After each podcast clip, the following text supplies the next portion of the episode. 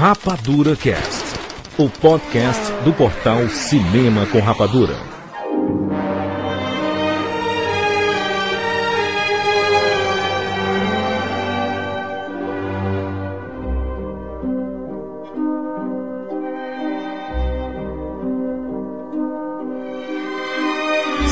Sejam bem-vindos, seres rapadurianos de todo o Brasil. Brasil! Está começando mais uma edição do Rapadura Cast. Eu sou Jurandir Filho e nós temos para esse programa Rafael Santos. Seja bem-vindo, Rafael. Ô, Jandir, é, é um prazer, assim, quase que inenarrável, né?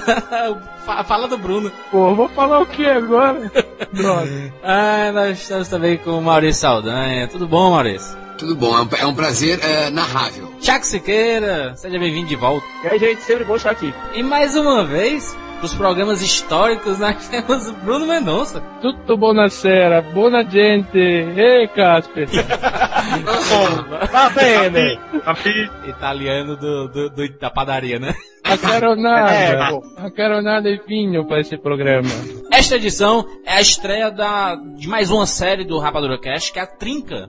Depois do Biografia e Jukebox, essa nova série tem qual objetivo, Rafael Santos? Nós pegaremos, né, três filmes que tem uma relação e, coment... e faremos o cast todo relacionando esses filmes. Geralmente, nós faremos com trilogias, porque a relação é óbvia, isso. mas isso não implica dizer que a gente não pode fazer uma trinca, Sessão da Tarde, uma trinca, isso. filmes de rock, uma trinca, filmes pornô, uma trinca, Maurício Saldanha. Então. Exatamente. Então, essa é a estreia de trinca, da trinca e não podia ser melhor. Nós vamos estrear com a trilogia Poderoso Chefão, uma das obras-primas da sétima arte, a obra de arte de Francis Ford Coppola. E os e-mails, né? Antes, vamos pros e-mails.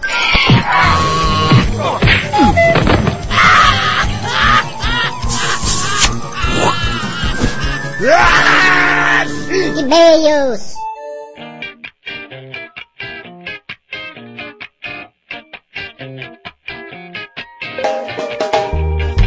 E-mails! Maurício Saldanha, Maurício Saldanha. tu sabia que tem um filme, é, eu sou o rei do chute no saco, né? Mas tem um filme que, eu, se não me engano, é que é... Hum, tem o que é Perdidos em Nova York, com Steve Martin e a Gold Hall, que é uma refilmagem de Forasteiros em Nova York, do, com o Jack Lemmon, e que ele uma hora perde o dente no filme, ele só fala, ele, tudo que ele fala é... Ele assobia, ele assobia. Daí sempre quando fala em meia, eu lembro do Jack Lemmon... Daí eu te pergunto, Jurandir, é. falta dente nessa boca? Não falta dente, mas eu, eu sei assobiar com meus dois dentes. Assobiar. Então tá. Por entre meus dois dentes na frente. Recados? Saldanha, apenas um recado. Hum. Começou. tu não esperava por essa, né? Tu não esperava por essa, né? Começou Recados? o Prêmio Podcast 2008, Maurício. Que beleza. Demorou, demorou pra começar, né? E aliás, vai, e, aliás, vai demorar pra acabar também, né? Exatamente, a premiação mais longa do mundo. Mas é isso, Maurício. Maurício, nós queremos pedir votos, né? Podcast toda semana, de graça, muito conteúdo, muito aprendizado.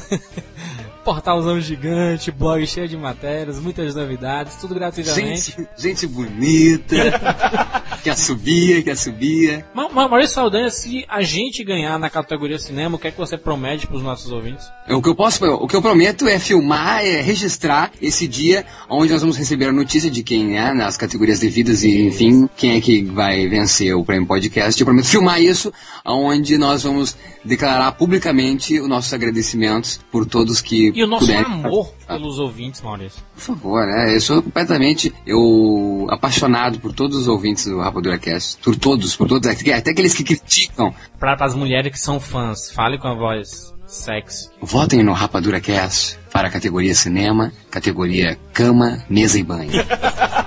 Exatamente. E, e, Maurício, uma coisa boa. Nós estamos participando da categoria cinema. Todos os nossos parceiros não competem com a gente. Isso é bom, né? Que é ótimo, Isso né? quer não, dizer não. que. Quando gente, não, isso quer dizer que a gente é leal e sincero quando falar para votarem nos nossos parceiros. Exatamente. Então, nós estamos pedindo os votos para o Rapadura Cash. Tem um linkzinho aqui embaixo. E nós vamos colocar também link para os nossos três apadrinhados. Guanabara, na categoria Tecnologia. Vote aí, tem um linkzinho. Gua voto para Mona Lisa de Pijamas, na categoria Entretenimento e Variedades. Votem lá, as meninas merecem ganhar. Por favor. E votem no Download, que é o nosso apadrinhado de games, Maurício. Podcast sensacional de videogame. Maurício já participou lá. Eu adoro. Maurício só não participou do Guanabara, né? Do resto, participou de tudo. Guanabara não, Guanabara tem alguma coisa contra mim. Hoje eu achei ele no Orkut e disse lá, cadê a minha fotografia que até hoje não me deu. O Guanabara, faz favor, Guanabara, que eu sei que tu escuta, por favor, a fotografia. e também votar nos nossos colegas, nos nossos parceiros, nossos amigos do Jovem Nerd, competindo na categoria humor, né? Vamos, vamos fazer a nossa panelona aqui para todo mundo ganhar, né, Maurício?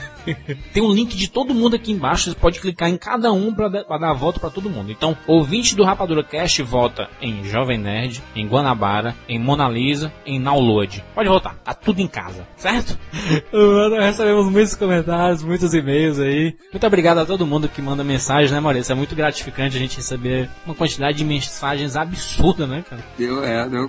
É até difícil selecionar. Vamos lá, Maurício, primeiro e-mail aí. Ligeiro bala que o programa hoje tá padrinhesco. Marcelo, 15 anos, Osasco, São Paulo. Olá, rapaduras. Nunca imaginaria um podcast com um tema tão bacana. O cast 90 foi muito legal, trouxe várias boas lembranças e me fez correr atrás de Magnolia. Depois que vocês tocaram no personagem de Tom Cruise, não tinha visto o filme ainda. Ah, sim, percebi que o áudio de Doc Brown era da dublagem clássica. Excelente. e bacana, né, Maurício, que nós fizemos isso no, na edição passada, colocando os áudios clássicos do, dos filmes. Eu babei, eu babei. Olha aqui, ó, eu voto com todos os meus 10 dedos em, editor do Planeta Terra para Jurandir Filho. Obrigado. Tenho dois grandes personagens para lembrar. O primeiro é Dom Vito Corleone, que tem uma das melhores falas da história do cinema logo no começo do filme. O outro é bem mais recente, o Coringa de Ledger, que fala três frases fodas por minuto sempre que aparece. Uh, a gente não falou Dom Corleone no programa passado, obviamente, né, Larissa? Porque claro, esta edição é, é só dele.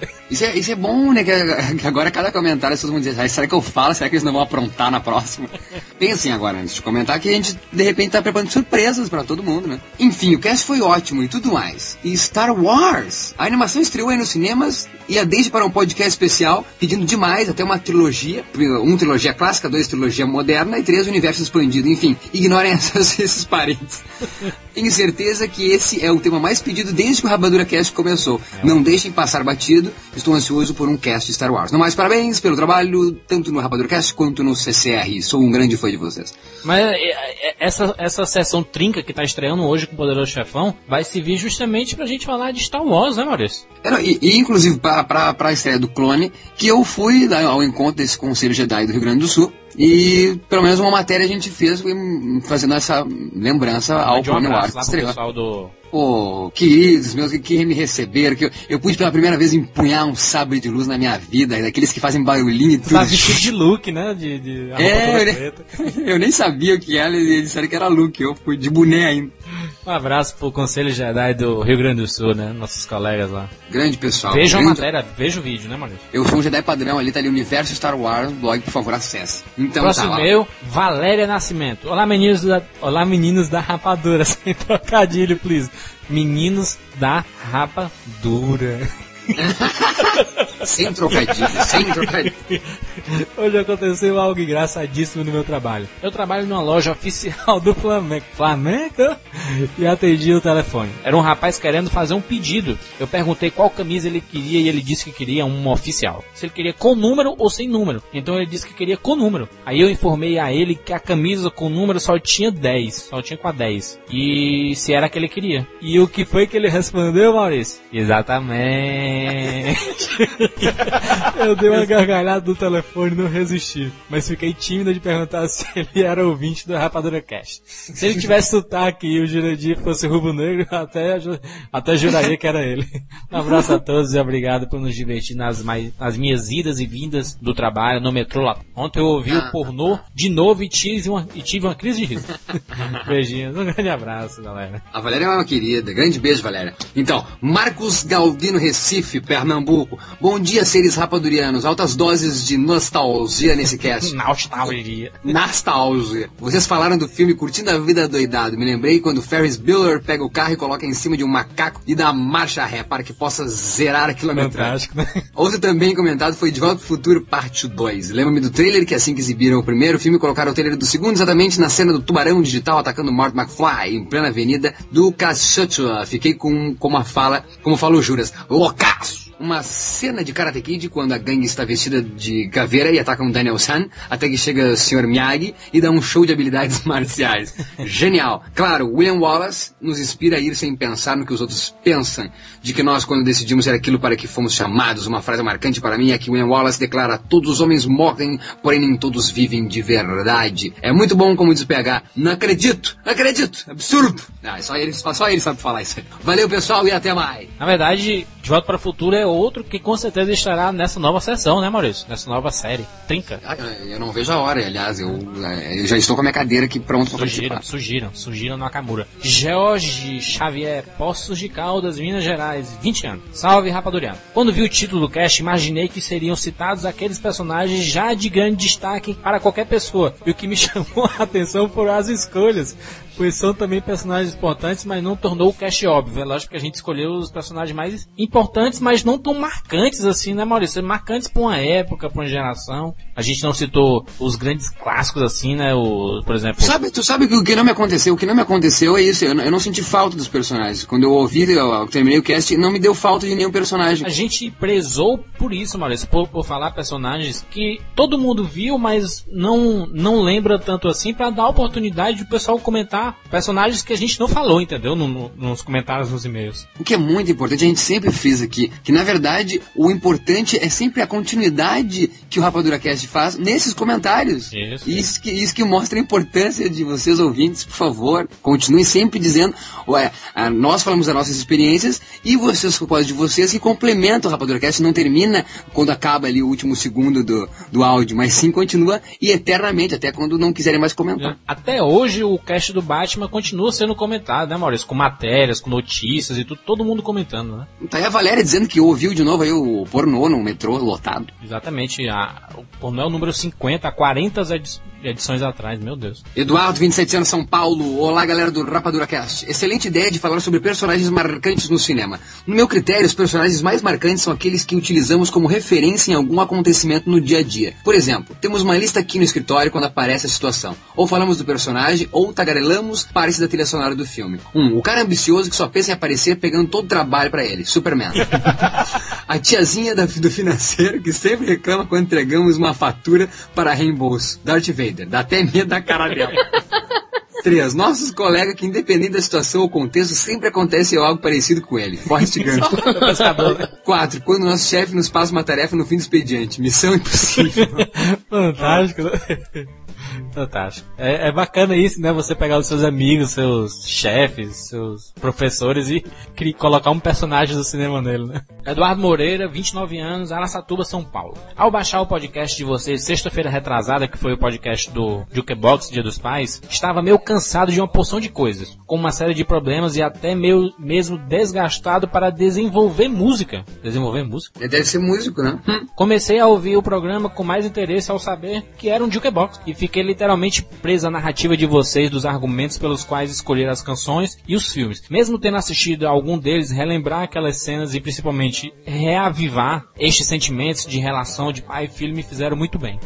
Não tenho vergonha de admitir que me entreguei às lágrimas com algumas das narrativas vibrantes de vocês, principalmente as do Maurício, que brilhantemente traduziu a forma vibrante, de forma vibrante e apaixonada os vínculos dos pais e filhos empregados nos, fi- nos filmes Dois Filhos de Francisco e A Vida é Bela. O Rapadura Cash 89 causou tanto impacto em mim que, pela primeira vez em muito tempo, resolvi agir por impulso. Peguei um ônibus no sábado pela manhã, ouvi o podcast de vocês na madrugada da sexta para sábado e fui ver meu pai, que hoje vive na cidade de Campo Grande, Mato Grosso do Sul. Mais do que desejar um feliz Dia dos Pais, tenho certeza que me dei um presente, que me dei um presente, pois com os compromissos cotidianos não via há um bom tempo. Eu costumo dizer aos meus coralistas, coralistas ele é músico, né? Coral. Sim.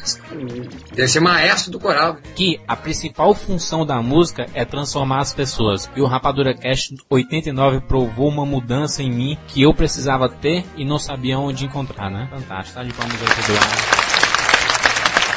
Lindo, lindo, lindo, lindo, lindo, lindo, Bacana, lindo. né, isso, isso me lembrou, sabe o quê? Isso me lembrou o som do coração, né? Ele menciona que a música e esse desejo que não foi. Isso é muito importante. Não é o, o, o Rapadura Cast que é o agente impulsionador desse ato teu, Eduardo. Mas sim é, esse sentimento e amor que tu tem no teu coração. Bravo pra ti, a palma toda é pra ti, ó. ó. Muito obrigado por todos os e-mails. Jukebox é isso, né, cara? A gente criou um formato que muita gente anda pegando emprestado, né? Muitos amigos, muitos parceiros nossos estão usando em seus podcasts. Esperem que em breve tem novos Jukebox. É isso, né, Maurício? É isso, é isso. Vamos lá, E- vamos- E vamos dar início à América, América, América. A voz do, do Poderoso Chefão, né? É, é, é. Vamos lá, vamos dar sequência, vamos entrar no mundo de O Poderoso Chefão.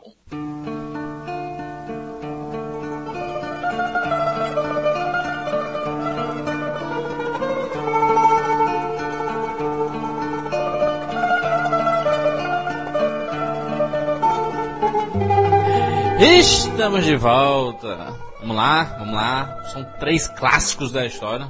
Vamos pela ordem, né? Como diria o presidente da Câmara dos Deputados, pela ordem. Pela ordem.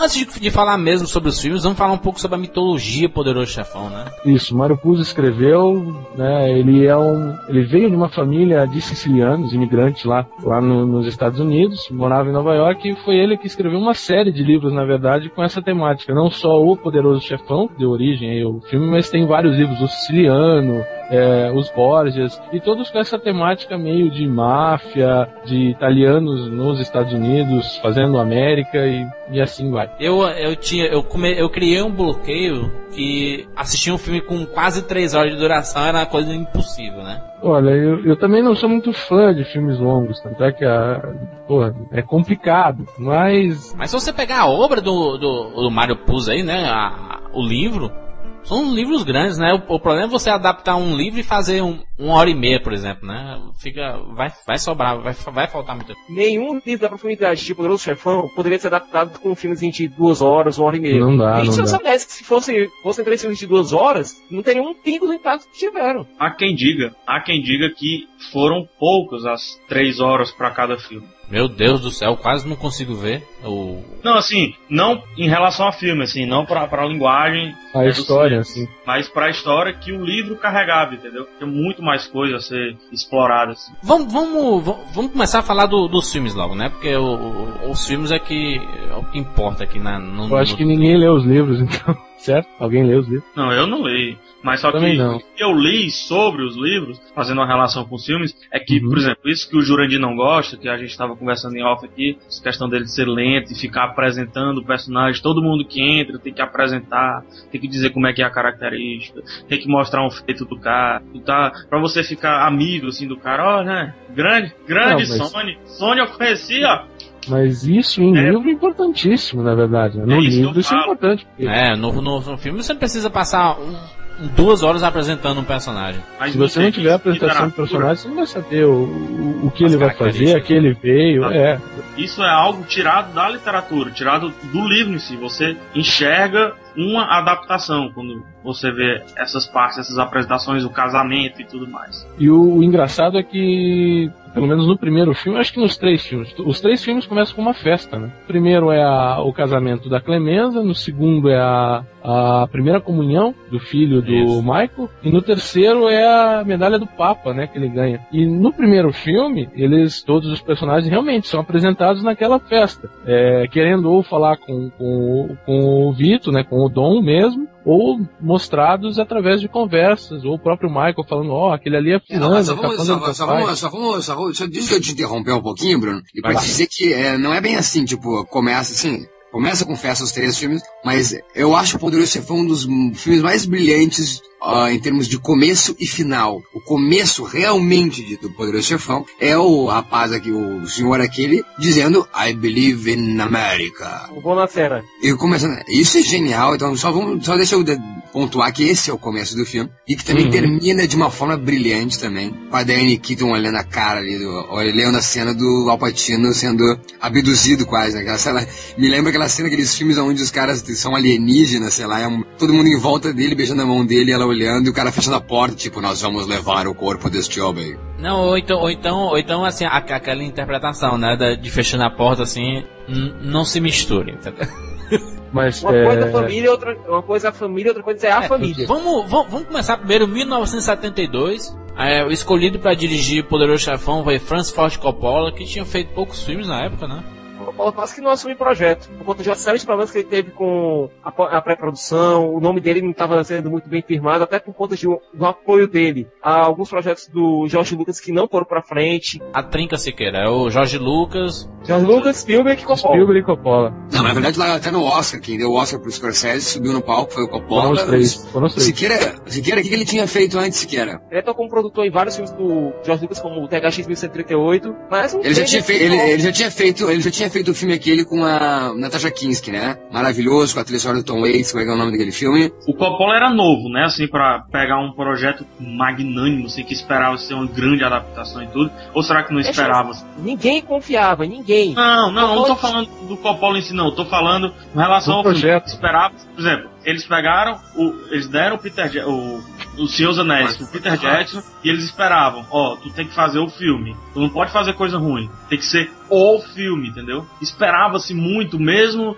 sem ser uma continuação e tudo, pela adaptação em si. Esperava-se isso de Poderoso Chefão? Essa é a minha dúvida. A época Espera- o livro era tão estudado, tão vangloriado que. Todo nossa, mundo adorava o livro, pegar todo mundo, todo mundo, todo mundo. O livro era extremamente bem vendido, as críticas estavam lá em cima. E quando era o projeto do Coppola, ninguém acreditava que ele conseguia fazer qualquer coisa ali. E o. Coppola tinha o quê? Ele nasceu em 39, ele tinha 30 anos, né? Por aí. Ele nasceu em 30... 39. 39. 39. 39. É relativamente novo pra, 34 pra pegar. 34 anos, meu Deus do céu, pegou, pegou um filme no, novinho ainda, né, cara, assim. Por que que se esperava-se tanto, assim, do, num, numa adaptação do livro? Por que que deram pro Coppola? Qual é o filme que diz, poxa, esse cara fez esse filme, então, Poderoso Chefão, ele pode... Rafael, eu, eu não, eu não acho que tem isso não, sabe assim, ó, eu vi o diretorzinho ali e vou escolher ele. Na verdade, né, eu acho, acho que uma, uma, uma trinca de contatos aí é, faz com que você pegue determinados filmes, assim, às vezes uma boa apresentação, uma boa relação com o cara do estúdio e tudo mais. é nem isso, Jurandir. Essa geração que a gente tá falando agora, que a gente até citou agora, Spielberg, Lucas, Coppola, eles eram recém-saídos da faculdade de cinema. Eles eram jovens que tinham É. várias ideias na cabeça e queriam colocar tudo já no celuloide. Eles queriam mostrar o que podiam fazer. Então, Alguns não deixou de ser uma aposta. É isso que eu tô uma querendo deixar Bem claro. arriscada. Bem arriscada. Pronto, chegamos aonde queriam chegar. Então o filme partiu de uma aposta desde o diretor. Mas só que o elenco, o que é que tinha Al Pacino? Vamos, vamos pegar o elenco, vamos pegar o elenco do Poderoso Chefão aqui. Marlon Brando já era Bambambam Bam, Bam na época, 70. Já. Já era o Marlon Brando. Isso aí Já, já, já, tava, já tava quase morrendo na época. É, já isso tinha, já, já já tinha feito história, é, já tinha feito a história toda em Hollywood, nossa, já era rei. Já demais, tu é doido, já, já era, o- já era o, o fantástico. Não, mas Al Pacino Marlon era o Leonardo DiCaprio que todo mundo queria comer. Não, não, não, não, não, não, não, não. Não, Ah, não, adorei, não. adorei, adorei, era o Leonardo DiCaprio, era assim. O Alpatino foi um dos grandes problemas do Coppola. Por quê? O Coppola Hum. queria porque queria botar o Patino no projeto, queria ele como Michael Corleone, queria ele. Sim. O estúdio não queria porque ele era um ator mais, mais conhecido no teatro, com poucos trabalhos pro cinema, e que não era consagrado. Eles queriam alguém com mais calibre, alguém com mais nome. Até porque eles queriam trazer gente, trazer público. O Alpatino era um desconhecido praticamente do grande público de cinema. Quem é, quem é então, Siqueira? Quem é que na- ne- nesse lugar faria trazer público maior Era o Jack época? Nicholson que estava cotado pra cima. Era. Ah, é? Era o Jack Nicholson? Era assim. As especulações Ele de Jack Nicholson a Warren Beatty. E, e o Ah, Dustin Warren Beatty. Hoffman, se eu não me engano, também. Dustin Hoffman, né? Isso, Isso, Dustin Dustin- Hoffman. O Nicolas Cage também, porque ele tá em todos os filmes, né? Eu, eu, eu, Nicolas Cage! Pô, é. É lógico que analisando os três filmes a gente vai entender que a saga do Michael, o- o- a trilogia retrata a saga do Michael Corleone, não do, do Dom Vito, né? É, mas, Ah, essa é a outra grande pergunta que eu tenho aqui. Mas, mas- partindo pela escolha do Marlon Brando, né, que deu nesse filme ele dá um show de interpretação. Talvez o filme, se tivesse outra pessoa interpretando, eu não- eu não sei se o filme seria tão bom como é o primeiro filme, não. Pronto. A outra pergunta, Maurício Saldanha. Eles pegaram um grande ator, né? O cara que já tinha nome por 5 mil atores, que é o Marlon Brando, colocam no papel central, digamos assim, no primeiro filme. É um papel central. É o cara, o poderoso chefão, The Godfather. Se não houvesse um cara tão forte quanto, quanto o Marlon Brando, o Jurandir acha que, enfim, o Jurandir falou na instante, mas se não houvesse um cara tão forte quanto o Marlon Brando, Al Pacino teria sido o que foi da metade até o fim do filme e até se estender ao terceiro filme, Se não tivesse o Marlon Brando, eu não entendi a relação com o Marlon Brando. mas cito Marlon Brando, você pensa bem, quem é o protagonista do primeiro filme? Todo mundo diz que é o Dom Vito Corleone. Eu acho que é o Michael Corleone, que não só é o protagonista do primeiro, como é a saga Um do Michael três. Corleone. Como o sim. Sim, dos três filmes, dos três filmes. Então, mas eu não entendi por que, que tu acha que o Marlon Brando, se não tivesse, não teria o sucesso com o É, que serviu, é isso que eu tô. Então vamos melhorar. Pra que é que serviu o personagem do Vitor Corleone? Ele serviu como prelúdio, ele serviu como um apresentador. Isso, né?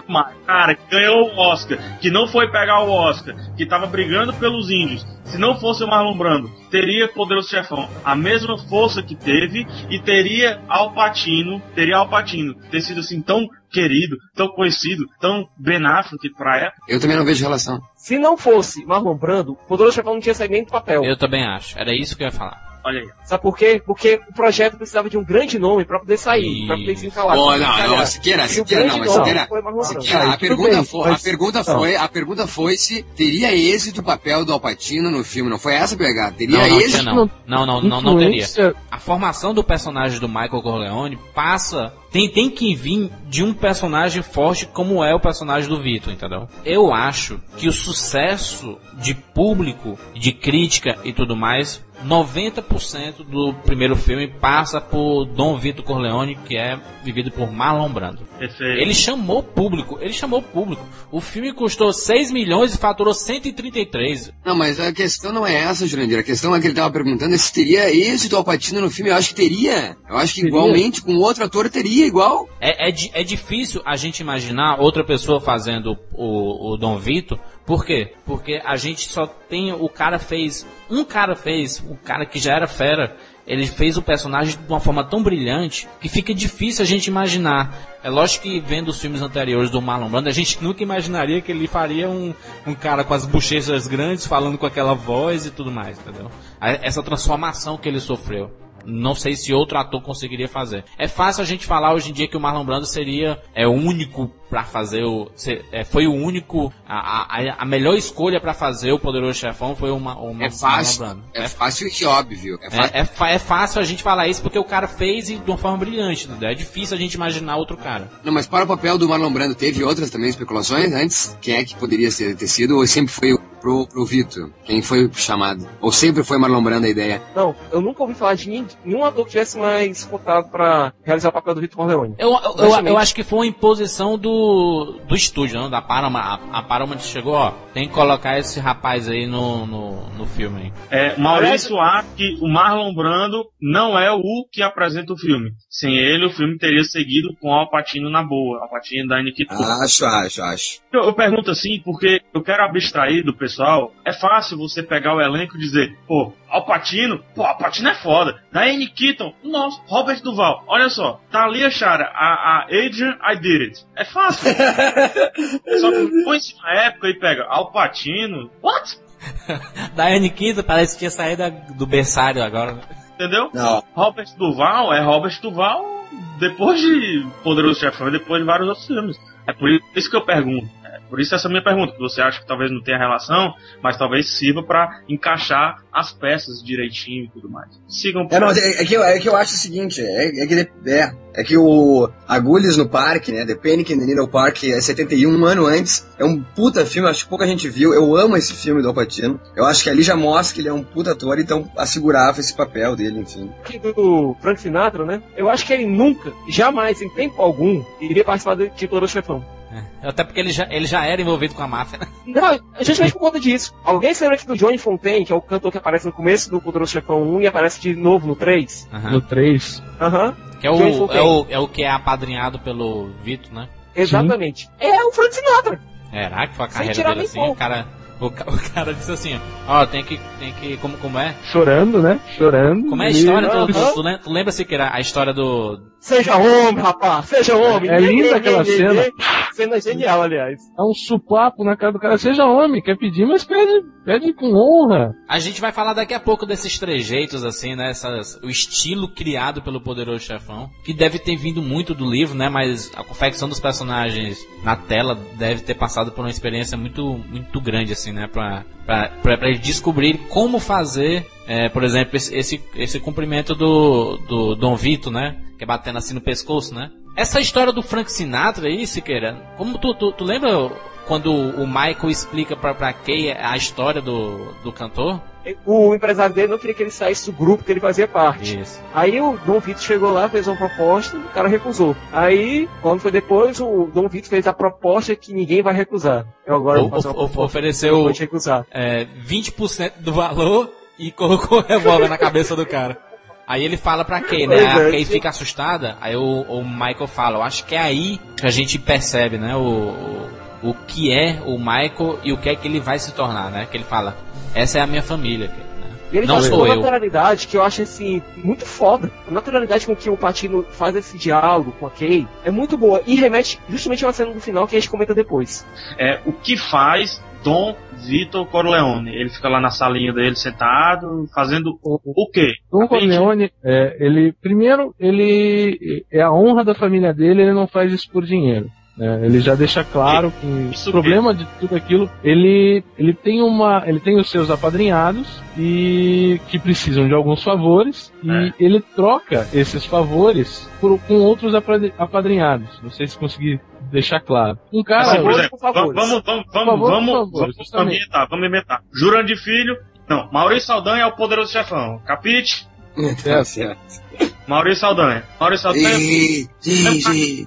Hum. Eu estou entrando na sua sala. Entra, entra. Eu pergunto, Maurício, Hum. Meu vizinho tá com som alto. Sim, querido, sim. Hum. Maurício, eu não consigo dormir com meu vizinho com som alto. Isso está atrapalhando o meu futuro. Mas, meu querido, você nunca veio aqui antes, nunca comeu pão comigo, agora quer que eu faça o quê? Isso é, Eu- isso, isso, isso trata, né, uma lombra, isso eu achei muito Tá, tá, sim. Que fala É, disso, disso, né? Que não, como é que no primeiro filme é assim, né? Já começa com, com, como eu falei da abertura do filme, cara querendo justiça e ele dizendo, tu nunca quis amizade comigo, e agora como é que tu vem aqui e pede pra eu fazer justiça, né? E e ele Nunca- fica irritado porque ele oferece dinheiro. Então é é aí que tá. Não, não é por dinheiro. Ele não quer ser comprado para resolver problemas. Ele quer a, a- a amizade, entre aspas, das pessoas. Então é que ele fala: então tá, eu faço isso para você, mas algum dia, talvez esse dia nunca chegue. Mas eu vou te pedir um favor e eu espero que você esteja pronto para Ou atender. então, ó, ou seja, PH, tu, tu vai ter que ser meu amigo pra eu fazer alguma coisa com o teu vizinho. Ah, eu sou seu amigo, beijei sua mão e agora você é meu Godfather. É isso? Os Exatamente. italianos, eles têm um ditado que diz que a vida é muito difícil é, para você ter só um pai. Por isso aí vem o padrinho. Mas será que o, é, é, foi no, no Poderoso Chefão que se criou o estigma de que padrinho tem que lhe dar as coisas? Porque né, hoje, hoje em dia a gente fala, não, meu padrinho, é, tu só lembra do padrinho na- quando é pra pedir dinheiro ou pra pedir alguma coisa emprestada e tudo, né? O Jurandir aí tá, tá querendo polemizar. não, mas é, é, é Não interessante. é verdade, não? Ó, se você for apadrinhar uma criança, se você for apadrinhar uma criança, saiba que um dia ela vai chegar, padrinho dá 10 reais. Não, porque qual é a função do padrinho? O padrinho, dinheiro, sim, pra pô. igreja católica, né? Está, en- entrar na família sem ser, né? Não, a função do padrinho na, pra igreja católica é manter aquela menino, aquela pessoa nas rédeas da fé, né? Nas rédeas do dogma católico. Então, e isso mostra no filme, não mostra? Mostra. Ele sendo. Ele. Fulano pediu pra ser teu padrinho, pra, pra você ser o padrinho, Michael tal. E ele mostra lá a cerimônia na igreja e tudo mais, como se fosse todo um ritual e tudo. O cara chega lá pra, pra, pra falar com, com o do Corleone e diz, né? Olha, minha, sobri, minha, minha filha, que era a coisa mais linda desse mundo, foi espancada, estuprada e tudo mais. E eu quero justiça. Mas ele, ele começa, tem uma discussão muito bacana, né? Que é aquilo que o Maurício falou, né? De, mas nem, nem, nem- você nunca procurou nada a mim e tudo mais, agora você quer alguma coisa. Daí ele diz que vai resolver e fala, né? Um dia é, eu vou querer esse favor de volta, né? Eu acho que é isso que faz com que o, o Corleone seja poderoso na cidade, porque todo mundo deve favor a ele, entendeu? Não, toda a comunidade ítalo-americana deve favor a ele. Que, aliás, para Nova York é um negócio gigantesco. Então, quando você deve favor, isso quer dizer que você não vai ameaçar essa pessoa. Não, não vai ser nenhum tipo de ameaça pra, pra essa pessoa. Você fica com o rabo preso, né? Isso, exatamente. Então ele, com- Você tá de uma devendo pra ele. forma, de, de, de uma forma barata até, eu acho, que ele consegue dominar certos nichos da sociedade, né? A rede de contatos dele, e é, e é com essa segurança que ele tem para fazer os, os, os negócios dele, que na verdade é jogatina, ele, ele é dono de cassinos e de sindicato. Através dessa influência que E a o pessoal começa, começa, a querer o tráfico de drogas, né? Na, Exatamente. Exatamente. O Solos, o turco. Isso. Aí o filme desenrola. A partir dessa, quando ele nega a ajuda ao tráfico de drogas, nega o apoio policial e o apoio político, o filme desenrola e começam a matar familiares dele pra fazer ele. O do Dom Vitor, ele percebeu, né, cara, que droga não seria uma coisa boa, né? Portanto que ele, talvez a guerra tenha, tenha, tenha sido causada por causa disso, né? Por ele não ter... Não, a guerra foi causada por conta disso, Foi- por conta foi da causada honra do Dom Vito em se negar a se envolver com um negócio que ele considera sujo como drogas. Porque ele se envolvia com o quê? Com prostituição, com jogos, Jogos. e com bebida. E era né, Legal, isso que ele considerava saudáveis. Sim. Agora, nunca jamais em tempo algum Dom Vito Corleone iria se envolver com drogas em sua consciência. Ele fez isso pra quê? Pra garantir a sobrevivência da família dele. Toda a estratégia da família é em busca da é, é baseada na honra. Eles não Isso. atacam, eles se defendem. Então, tipo, a honra é o que toca é, o Dom Vito e depois toca o Michael também. É, é a única coisa que, que é importante para a família é a honra dela. E o, o que eu sempre percebi é que o, o Dom Vitor ele sempre fez tudo para poder dar as melhores condições e proteger a sua família, né? Tal, tal- talvez isso se explique mais no segundo filme, onde passa muitos flashbacks, né, da, da história dele. O principal foi aquele flashback logo no final do segundo filme que mostra a discussão quando o Michael diz que vai querer se alistar para ir pra guerra. Que mostra a fúria do Santino, Sony, é, quando ele soube que o irmão dele, Ah, que mas- mas pai preparando para ser um grande político, para ser um- uma grande figura, ia se arriscar numa guerra lá na Europa. É, isso dá pra entender no primeiro filme, quando o Dom Vito fala, mas faltam cinco anos pra minha família ficar legalizada. Não, É isso que ele isso é o queria. Michael Assim, É o, pra. Ma- o Michael que fala isso no segundo filme, não É o Michael É o fala Michael isso. Não, no primeiro Não, o ainda. No Ele final do primeiro filme, né? Não é o Dom Vito, o Dom Vito é o Marlon Brando, pelo amor de Deus. É, é o, Ma o Michael fala isso pra Diane Keaton quando ele retorna da, da, da Sicília e, e volta pra ela e fala, ó, volta pra mim que no máximo em cinco anos a minha família vai estar legalizada. E aí, tanto é que esse diálogo volta à tona no, no começo do segundo filme. E ela fala, ó, você falou pra mim isso há sete anos atrás. Ou seja, há dois anos que a gente tá esperando essa legalização e, não- e ainda não aconteceu. Continua tudo a mesma coisa. Que foi criado, né, cara, o estigma de que o italiano é mafioso, né? Não, mas espera aí. É, da mesma forma que todo mundo vê brasileiro como favelado e que mora no morro, o italiano ganhou o estigma de que é mafioso. Então todo italiano é mafioso. É, o cuidado nos dois primeiros filmes não se ouve a palavra máfia. Sim, mas o- É, tá- Não, também não, não, se escuta favelado nos filmes brasileiros. mas digo que era uma coisa delicada para eles passarem, então eles tentaram amenizar ao máximo isso. Mas eu não vejo amenização, não falando a palavra máfia. Dizem muito, É. dizem muito, é que é, o pessoal que viaja muito, que conhece muito, dizem que a Itália é o país da Eu- é o país, é o Brasil da Europa. Pessoal festeiro, pessoal caloroso. Então, Jurandir, se tu, ah, tu tá dizendo por tabela que a gente também tá com esse estigma de, Favelado. de, de italiano. Mas, e- mas, mas e não tá? E não tá? Não, nós não tô- temos esse estigma, acho que. Não, eu acho que sim, nós temos esse estigma de favelado, assim como a Itália tem esse estigma assim de máfia. A questão é assim, Mas existe ainda. cara. Ah, Nós sabemos, nós sabemos que existe ainda favela no Brasil. A questão é, existe ainda essa máfia na Itália hoje em dia? Como? Existe, Mas como não? mostra. Mas olha o Milan, Pois é, olha o Inter. E, É, e- é. e se estendeu ó, pro- pra, a, a máfia japonesa, por exemplo. A máfia russa, a máfia russa, é, saindo um pouco dos filmes e tudo, já que tocou nesse assunto, a máfia existe, cara. Não é a máfia com o código de ética que tinha-se, a, a máfia lá do Godfather, né? Porque tem todo um código de ética. Tem muita gente que fala assim, esse filme para um mafioso deve ser um deleite, deve ser uma coisa maravilhosa. é o conselho das cinco famílias, né? Né? Tu o acha, que tu acha- o mafioso vendo isso, o mafioso vendo e, e se enchia de orgulho. Mano, Mas- é o filme de é o filme de cabeceira do mafioso é o poderoso chefão.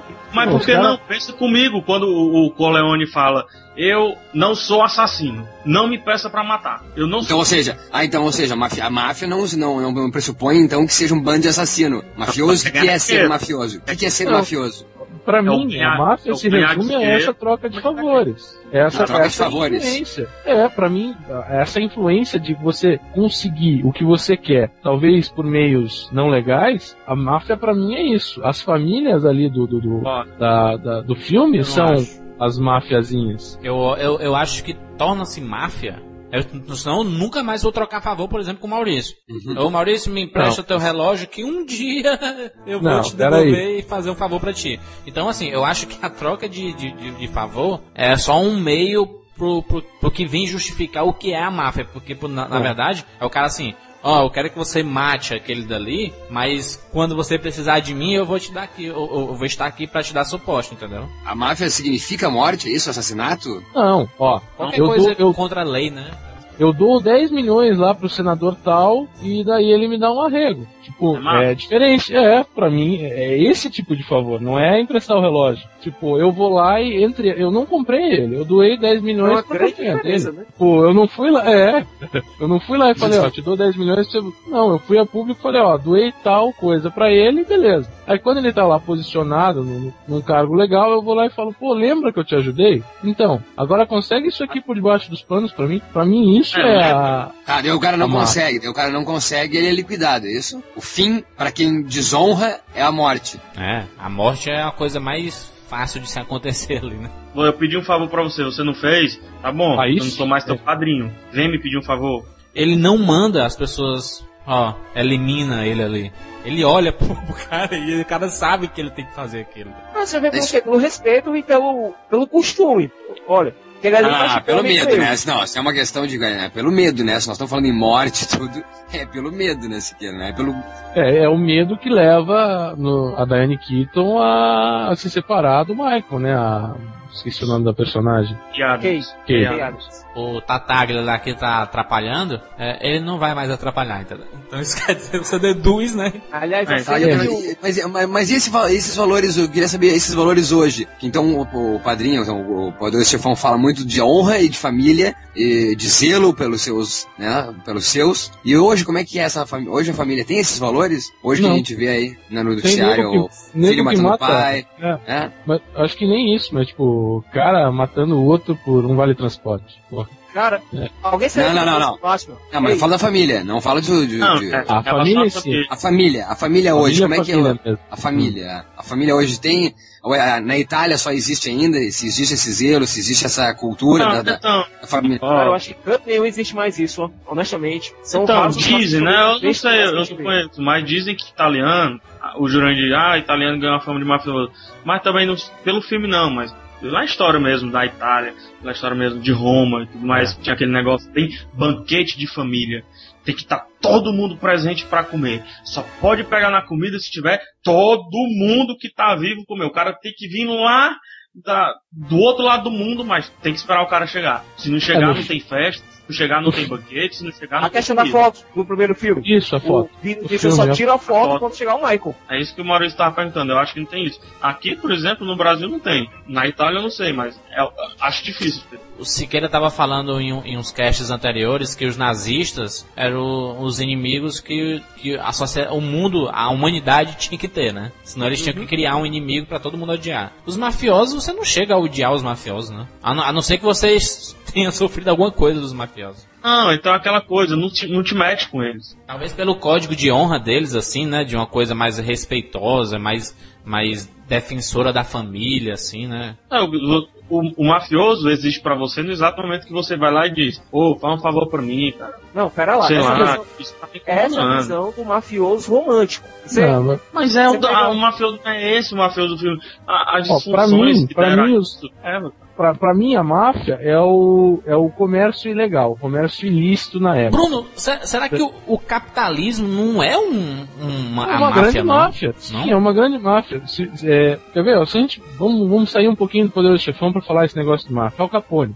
Por, que a fama do Al Capone? Qual que era? Era proibido, a- era lei seca, não podia se vender, não se podia vender bebida alcoólica, o que ele fazia? Contrabandeava a bebida e vendia bebida. Então, beleza. Ali existia uma rede de proteção para se vender bebida ilegal. Por isso ali Policial, nasceu uma máfia. Então, você, exatamente. Você comprava uma rede de favores, uma rede de influência para você fazer o teu negócio. Para mim, Dom Corleone tem a sua rede de influências, Uhum. a princípio, para ter o jogo dele e para ter os sindicatos dele ali pronto. Só que é aí começa. É, não é pra matar ninguém. O que, que começa a acontecer? Uma família começa a invejar a outra. Ah, fulano tem influência com Não esse é, cara. não, é pra, não é pra matar ninguém, mas às vezes quando alguém atrapalha, né, tem que se Mas resolver. aí é que tá. O conflito tem que ser resolvido. drástica, né? É o conceito da Acontece, né? A partir do momento que o, o- o- tu tá falando aí que o, a, a partir do momento que o, que o Don Corleone ele rejeita, né, o auxílio político e policial lá pro, pra, pras famílias, e aquela reunião é foda pra caramba, né? Porque mostra é, os estereótipos das famílias, né, cara? O cara com charutão. Tom Bassini, I want to thank you for helping me organize this meeting here today. And also the other heads of the five families from New York New Jersey.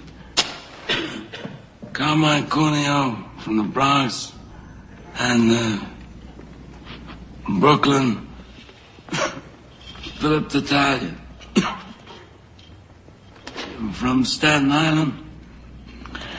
We have with us uh, Victor Strachey and all the other associates that came as far as from California, Kansas City, and all the other territories of the country. Thank you. É, Pessoal, fulano veio do Texas, fulano veio da cara onde? com a sobrancelha do tamanho do, do, do, do bigode, né? É uma coisa bem, bem bizarra. Daí, a, a partir desse momento, né? Eu acho que o filme, tudo que foi mostrado antes, é, acaba ali, né? Porque a família do Don Corleone começa a sofrer um monte de atentados aí, né? Mas acaba por causa dos atentados, né? É. Atacaram. É, A ele mesmo, né? O cara leva cinco tiros e não morre.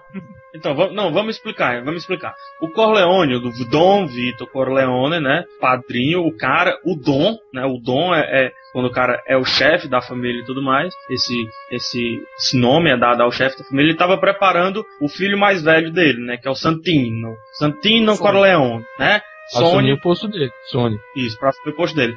O que é que a série de atentados das outras famílias que gostariam que o tráfico de drogas rolasse e para isso precisariam do apoio tanto dos hotéis, cassinos, que era lá onde rolaria, como do apoio policial que o Marlon Brando, que o Marlon Brando não, que o Coleone tinha E o político também, Juiz. né? que foi negado, e que foi negado, o que é que eles fazem? Eles fazem um atentado ao próprio Vitor Corleone, sobrevive, fazem um atentado ao Sony, não é isso? Fazem Não, um atentado, não, calma, matam. peraí, peraí. Então não, vamos em ordem Não é isso, então. não? Tá. É quase isso. É assim, eles recusaram o financiamento lá, e beleza. Aí Não, recusaram. o é, Recusaram. Aí o, o Dom Vito manda o Luca Brasi e atrás do Tatalha, que tava por trás de tudo isso, entre aspas, É está. pra se infiltrar, é, pra se infiltrar e ver o que ele queria, afinal de contas. Aí descobre. Aí eles não descobrem, porque o Tatalha é morto, né? O Luca Brasi é O morto. Luca Braz é morto. E que, e que cena de morte, né, cara? Os olhos arregalados. Foda. Ele é, ele é asfixiado, sufocado, sei lá, estrangulado. Ele é É estrangulado. a morte típica dos mafiosos, né? Junto com isso, eles pegam o Tom Vig, que era o, o conselheiro, que eles falam lá, como é que é? É. Então Tem um vem, nome o bonito. Consigliere. Consigliere. Isso. Eles pegam ele e falam, ó, a gente queria isso e a gente matou o Dom. Ao mesmo tempo que eles fizeram isso, eles foram lá e fizeram um atentado com, o- com o Vitor Corleone, deram cinco tiros nele, o banana do Fredo não conseguiu fazer nada, que ele deixa cair a arma. Ele fazendo uma hora com arma foi ótimo. Fredo, Eu o Fredo, que é, o- rapidinho, o Fredo, que também é filho dele. O Fredo é o filho mais velho, se eu não me engano. Certo? Certo. O Fredo é o mais velho? É. É o do meio ou é o mais velho? É o mais velho, é o mais velho. É o mais velho? Beleza. pronto, o Fredo é o mais Santino é o do meio. Só que o Fredo é bobão, é abirobado, é da vida, gostou da bonança. Então, de uma vez só, mataram o capanga, atentado com, com o Dom e avisaram o conselheiro da família, ó, a gente fez isso e decidam-se, ajudem a gente com o tráfico de drogas. E aí Hum. começa toda a história. E aí, Michael Corleone, que tinha dito, essa é minha família, não sou eu, volta pra ajudar os negócios da família. Porque Depois que o Sony Depois que o, o Dom, o Dom Vito levou cinco tiros, né? Isso. É. O Sony É, só vai Bruno, ser só uma- morto depois. Só uma correçãozinha, Bruno. O Fredo é o filho do meio. Ele nasceu em 1919 e morreu em 1959. o mais Isso, velho isso. é o Sony. Nasceu em É o 1916 e morreu em Que é o 1948. filho que tá sendo preparado pra substituir o Dom Vito, né? Eu Isso. disse que era o Santino era o mais velho porque quando ele rouba o tapete no segundo filme, é o, é o Santino quem tá brin- brincando É. no tapete e a mulher tá grávida do segundo filme. É. Ele fala, Santino, uma questa lindo, Santino. Aí o, Só que- o, o Sony vai sofrer. Aí beleza, a, a, a família Corleone tá isolada em sua, em sua casa, né? É. Já estão todos ali. E um dia a Constanza, que é a, a filha, mas é a filha, a irmã do, do Michael, do Sony e do Fredo, que casou-se com o Carlos no começo do filme, ela sofre uma agressão, ela tá grávida e o Sony sa- o, o Sony já tinha batido no cara uma vez, Isso. porque ela bate- ele uma cena horrível na minha opinião, muito mal feita. Mal, Parece mal telequete. feito, você, você, você tá sendo carinhoso. É uma, é das A- a- piores a- cenas, a- as coisas mais falsas que eu, que eu já vi na minha vida. Nem trapalhões é assim. Sony Carlos Discordo, brigando. discordo, discordo, discordo, discordo. Discorda de que você quer os. vo- Você Não, vê os murros não pegando. Eu Peraí, discordo Parou, parou. É, discorda, Siqueira, por que você discorda? Eu acho que uma cena muito bacana, isso sim. É bacana pra ser falsa. O cara bate no. O Sony ba- bate no Carlo com vento. Porque nem encosta os. Ele arranca o sapato que aquela, cena, aquela cena é mais bruta, ela é Não, que mais bru... no... é, foi, foi falsa, falsa demais. Poderia ser fantástica. Que Tinha tudo pra ser fantástica. Que, que é mal feito a cena do, do final do, do pessoal beijando a mão do, do Alpatino e ele dando a mão pra ser beijado. Eu acho também mal feito. Então, por mal feito, mal feito, eu acho tudo bem feito. Tá bom. Não, Tá, ok. acho, vamos- não, acho que você não entendeu. A ideia é boa, certo? Não, A, a luta é relevante, a briga A realização dela é terrível, né? O- o- ok, foi um detalhe, né?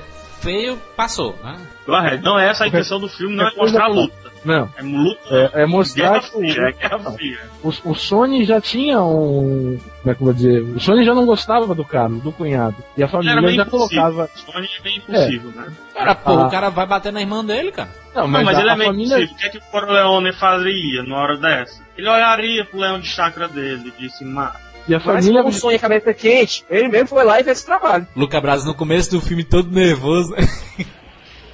Don Corleone, I am honored and grateful that you have invited me to your daughter's wedding.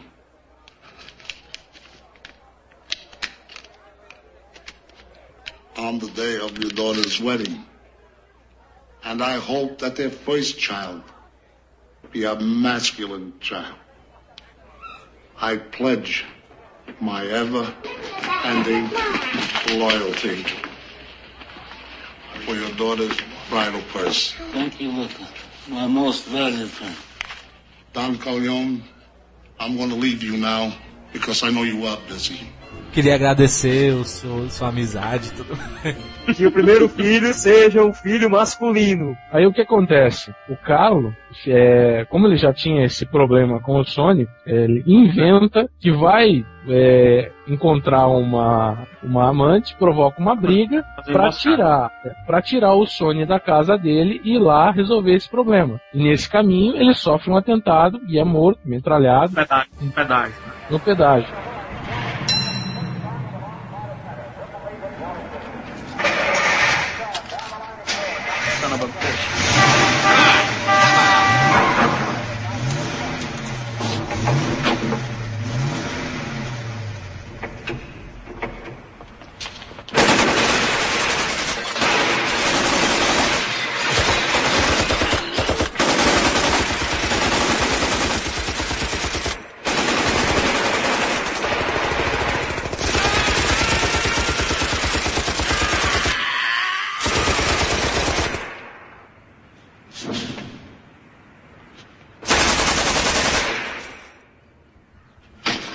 Agora, Cena alguém icônica, por dizer que essa cena é falsa, alguém dizer que essa cena é mal feita. Essa cena é Não, icônica. essa não. Essa, Essa não. cena é brilhante. É, é, é, é tão brilhante que o cara leva 300 tiros dentro do carro, consegue se levantar, sai e leva mais 500 tiros. Mas é isso.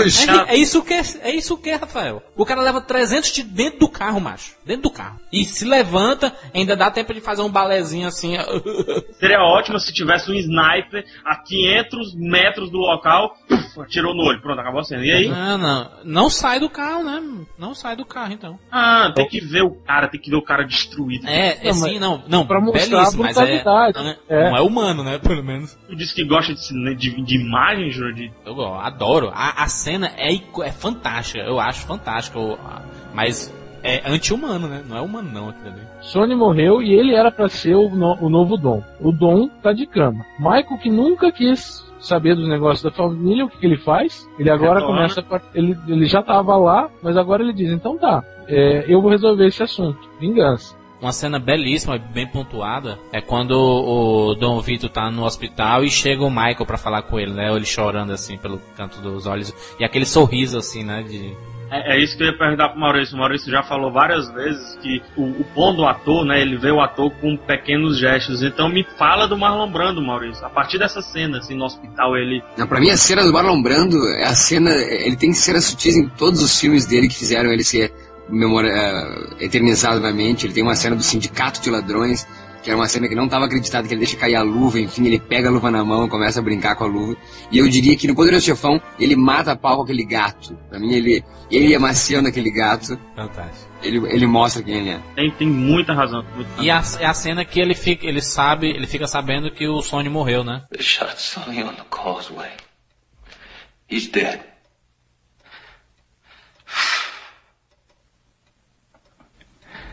Want all inquiries made. I want no acts of vengeance.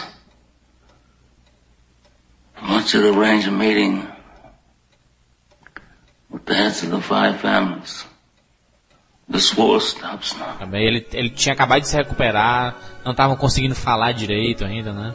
A cena que ele fica sabendo que o Sony morreu, mas que junto com isso que Michael Corleone voltou, né? Porque o que é que, o que, é que era o Michael Corleone? Ele era um herói de guerra, ele lutou na Segunda Guerra. Uhum. Né? Ele se alistou por birra da família, assim, com birra da família ele foi lá e se alistou, né? Não, ele era o cara que tava estudando. Pega, Não, não, ele era o cara que tava na faculdade, ele era o cara que tava estudando, deixou a faculdade e foi lutar na Segunda Guerra, se Ele alistou foi na lutar na guerra porque ele acreditava na causa da Segunda Guerra. Ele não foi lutar por birra, não. Ah, não gosto Mas de a ele família não acreditava. O irmão, o Sony criticava, ah, deixa aqueles caras Não, o morrerem irmão lá. criticou, até eu falei que teve uma briga entre o Sony e o Michael, porque o Michael estaria jogando fora todo o investimento que o pai tinha feito nele e se alistando na guerra. Por isso. Mas o então, Michael fez isso por convicção dele, não por mera birra. Mas eu acho um pouco de birra. É que o Sony e o Michael eram opostos, eram coisas diferentes. E a gente vai ter esse complemento lá no terceiro filme. Ou talvez ele ele soubesse que, ah, eu não vou assumir mesmo a família, porque é que eu vou ficar aqui? Não, porque eu acho que ele nunca quis assumir a família mesmo, antes de tudo acontecer. Então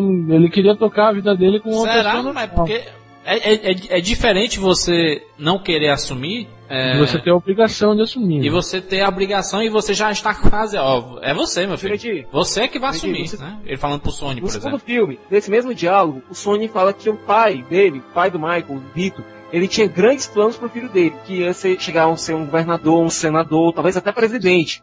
A ideia do, do Vito era preparar o filho dele para uma vida honesta. Uma vida legal. Uma vida decente. A ideia do Vitor era essa. E quando viu o filho se alistando na Segunda Guerra, arriscando tudo que ele queria pro filho dele, todo o futuro que ele tinha preparado pro filho dele, isso aí foi demais pro Vitor. Ele não gostou disso. Tanto que você vê que existe até um certo atrito ainda no começo do primeiro filme entre o Vitor e o Michael. O que mostra mesmo o Alpatino assim, que falou assim, rapaz, esse, esse é o cara. Esse é o poderoso chefão do título do filme, né? É a parte que ele mata, né, os dois, os dois caras. né? Isso. Caralho, a, a- a raiva que ele mostra antes de atirar, cara. Se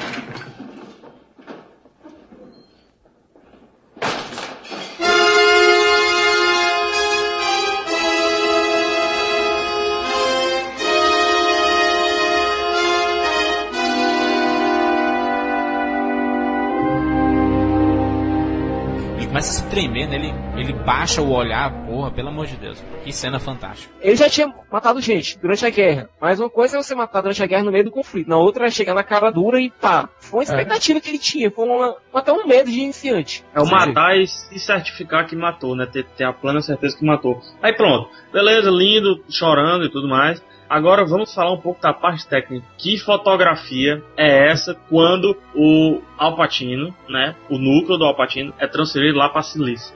Que, que, que show de, de iluminação. A gente sentiu o local, aquele negócio bem areia. O cheiro, né? Até o cheiro sente, né? É. E como é boa essa parte do filme, cara, porque, assim, teve morte, teve favores, teve tudo, e agora a gente tava aceitando já o Michael como protagonista do filme. A É um gente chega lá que- e a gente vê o Michael é, querendo uma vida tranquila, né? Ele se casa com a Polônia, que ele, a fotografia, É. o Rafael falou, dá, uma, dá um clima de alegria pro filme. Você É. vê aquela fotografia um pouco mais escura, nas cenas que se passam em Nova Ele York. se casa com a Kay, né, no caso. Não, ele Não, se casa ele com a se Polônia. casa primeiramente com a Paul- Ah, lá, lá, lá, na... na- É, lá, em na, Corleone, lá né? em Corleone. Lá em Corleone. Ele- na, Sicília, isso- na Sicília as mulheres são mais perigosas que espingardas. e ele, assim que vê a, a Polônia, ele se apaixona e pede ela em casamento na hora, assim. E ele já É muito- mostra um pouco do pai dele, porque É. quando ele diz assim, quando ele tava falando da Polônia, quem é aquela garota que não sei o que mais, aí o cara, que é o pai dela, né, que é o dono do bar lá, dono- É. é, já não mexa na minha filha, não toque na minha Vai filha. embora, não sei o que. Aí ele chama, aí ele chama, chame, chame ele aqui, chame ele aqui. Chama ele, Eu tenho uma oferta irrecusável. Não, ele não faz uma oferta recusável nem a pau, cara. Ele vai lá Não, e ele fala, pede ele respeitosamente, Isso. Mas ele uma fala respeitosa, mostrando que respeita muito o pai dela e que com a permissão dele, Ele ele quando fala o pros cara foragido e tudo, com a permissão Siqueira, dele, mas ele fala queria pros capangas com a... dele que ele tem uma oferta irrecusável. Não, não foi, Não mas ele foi, mas fala. só que ele fala pros capangas. Também não é oferta irrecusável que Vitor Corleone fez quando tava lá, lá no flashback do segundo filme. Não é nenhuma oferta irrecusável. Que ele, que ele diz, eu faço pra você, você faz pra mim. Eu acho que a Depois brincadeira- aqui cria-se- é uma brincadeira. É, é um, é um jogo é mostrar de que- é mostrar que ele tá pegando as características do pai. É, o pai dele falava isso. Ele ali então tá, chama, chama o pai dela. Ele entrou puto pra chamar os capangas pra bater nos caras. E o cara, não, não sei o que não. Chama ele e traduz o que eu vou falar. Eu vou fazer uma oferta irrecusável. E aí ele fala, ó, com todo respeito, eu quero conhecer sua filha e tal, eu quero casar com ela. O, uma, a, a parte técnica, assim, que eu acho, além da fotografia que o Rafael falou, a trilha sonora é fantástica, né? Nino Rota aí a, consagrou, criou um estilo de música italiana no cinema, né? Criou um estilo. fazia, fazia música pro Fellini, né? Pra terminar a história, é, Michael recebe, sofre um atentado, né, na Sicília, traído. Isso. Matam a, a esposa morre. dele. Coloca uma bomba no carro e a Polônia que tava aprendendo a dirigir, ela queria fazer uma surpresa pro marido e morre. E fez uma surpresa ótima, né? Porque fez ele voltar pra Nova York, fez ele ir atrás da Kay Adams, a Diane Hum. Keaton. Na verdade, ela foi atrás dele muitas vezes, né? E desistiu, né? Aí ele vai, ele vai atrás dela depois. É, E ele já se firma padrinho, se firma como Godfather, se casa com ela. Recebendo instruções do próprio Dom Vito, né? Que, que, que não, que, que não quer ser mais o poderoso chefão e tal. Isso, Ele ele atua sabe que como ia consigliere, aliás, como conselheiro do Michael depois. É, mas o, o Como mais. ele morre, gente. Olha, e como é que o Dom Vito morre. A cena da Morre- laranjeira, ele morrendo na frente do Anthony. Não é Anthony o nome do menino? Anthony Neto. Mas duas coisas antes. O Michael só volta porque, primeiro, naquele conselho das cinco famílias, o Dom e o Tatalha firmam uma- um acordo de paz entre aspas. E um filho Sim. de cada um já tinha morrido. E ele fala, ó, é, justamente, mas ó, meu filho tá, volta, tá exilado por causa daquele problema antigo com o Soloso e a gente precisa trazer ele de volta pra cá. Então, ó, ninguém faz nada. Ele volta, fala com a. Com a Kay Adams. e, e para mim é um dos, dos diálogos mais irônicos, entre aspas, do filme. Que é, ela vê que ele tá agora metido nos negócios da família e ele começa. Ele tem um discurso oposto de que ele te- teve lá no começo do filme na festa. Ele fala: Meu pai é igual a qualquer homem, poderoso. né, É, é igual a qualquer homem que tenha poder. É igual a um presidente, igual a um senador. Daí ela fala: Não, mas presi- você é ingênuo. Presidentes e senadores não matam. E daí ele responde: Quem tá sendo ingênuo é você. E, e aí encerra, né? Encerra esse primeiro filme, praticamente. né? Encerra o primeiro filme lá com a cena já, eles já juntos, né? E ele fechando a porta, né? Lá, a, a- a abdução, como o Maurício falou, né? E cena invasores de corpos ali. This one time I'll let you ask me about my affairs.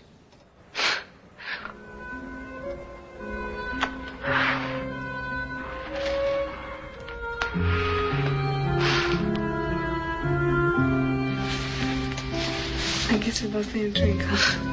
Come on.